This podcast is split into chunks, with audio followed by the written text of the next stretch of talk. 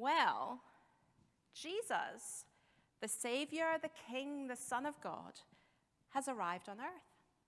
And Jesus, the one God promised would come, has come. Now, his arrival is announced to the world not by some music, but by a person. A voice of one calling in the desert, prepare the way of the Lord, make straight paths for him.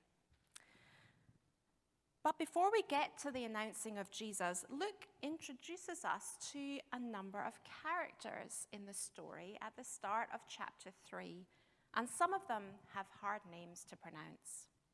He writes In the 15th year of the reign of Tiberius Caesar, when Pontius Pilate was governor of Judea, Herod, Herod, tetrarch of Galilee, his brother Philip, tetrarch of Iturea, and Trachonitis, and Lysanias, Tetrarch of Abilene.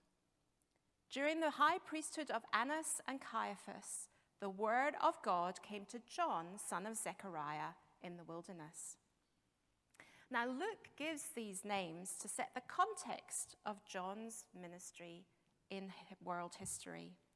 While the dating is a bit confusing, Following on from what Karen was saying last week, the people themselves are accurate in historical records. Tiberius Caesar succeeded Augustus Caesar, who, if you recall, had issued a decree that a census should be taken of the entire Roman world, thus taking Mary and Joseph to Bethlehem for the birth of their son. And we meet Herod tetrarch of Galilee, he is the son of Herod the Great, who had tried to get the Magi to find Jesus for him after he was born so that Herod could protect his own rule. We're also introduced to Pontius Pilate, the governor, and Caiaphas, the high priest, who we will see again when Jesus is tried before them in the religious and secular courts before his crucifixion. What this information about these people tells us is that Jesus is no longer a baby, but a man around the age of 30 years old. His relative John, who was a few months older than him, was the voice announcing his arrival and who was preparing the way for the Lord. Well, as the diary of a disciple so wonderfully puts it, God had been preparing for this day for over 700 years. Not only did this story occur in the context of history, but it's also the fulfillment of a prophecy that many, that many years before. This was all part of God's plan. So, what exactly did Isaiah the prophet say about what John would do and say? Well, here are the words A voice of one calling out in the wilderness, Prepare the way of the Lord Make straight paths for him. Every valley shall be filled in, every mountain and hill made low. The crooked roads shall become straight, the rough roads smooth, and all will see God's salvation. Well, John was living in the desert or the wilderness, as you can see from this picture. This was physically away from the town but sometimes we describe being far away from God as being in the desert or the wilderness. So maybe it's also giving us a sense that the people needed to hear about God because they had been ignoring him for a long time. And the language I, oh, sorry, I've gone too far. Just hold that picture. Uh, the language that Isaiah uses shows us that John is also a prophet like Isaiah. Prophets are people who God uses to point people back to God when they've turned away from God. And sometimes they have to say hard things about the way that people had been behaving because they haven't been living their lives in a way that has pleased God. And John says to the people, Prepare the way for the Lord, make straight paths for him. This is a picture of making roads easier for Jesus to come.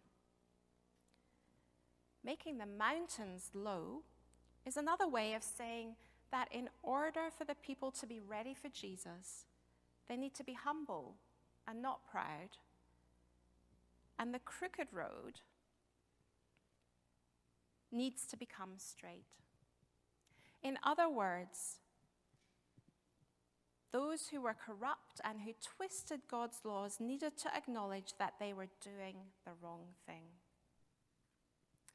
Well, John spoke a lot about repentance. Repentance means asking God to forgive you for all the wrong things you've done and committing to obey God in the future. It means turning away from the bad things we have done and turning back to God. It means acknowledging that we are doing things our own way and ignore God, and that this is not how God intends us to live. It saddens God when we don't spend time with Him and love Him. And what John is saying is that in order to be ready to welcome, uh, to welcome Jesus into our lives, we need to make the path straight for Him. We need to make it easier by recognizing the obstacles that we put in the way. We need to see the wrong things that we do that block us from being able to love Jesus and be holy like he is holy. And we need to say sorry to God for these things. When we do that, then we are ready to be forgiven by God and to receive the love he wants to show us through our relationship with Jesus. And all through the Old Testament and the New Testament, we see that God loves the whole world. In the language of the Bible, he loves not just the Jewish people, but also the Gentiles too. That means you and me. And he wants everyone to experience his saving grace.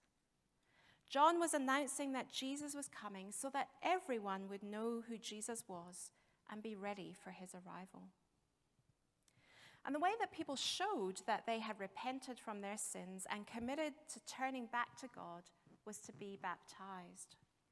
Now, this was a bit controversial at the time because the Jews used baptism as a way of cleansing Gentiles. But John was applying this baptism to Jews as well. This was because even the Jews, God's chosen race, his people, who often felt secure because they were Abraham's descendants, needed to acknowledge that they weren't perfect in God's eyes and that they too had turned away from God. John baptized people with water, but later on, Jesus would baptize people with the Holy Spirit, and we'll hear a bit more about that next week.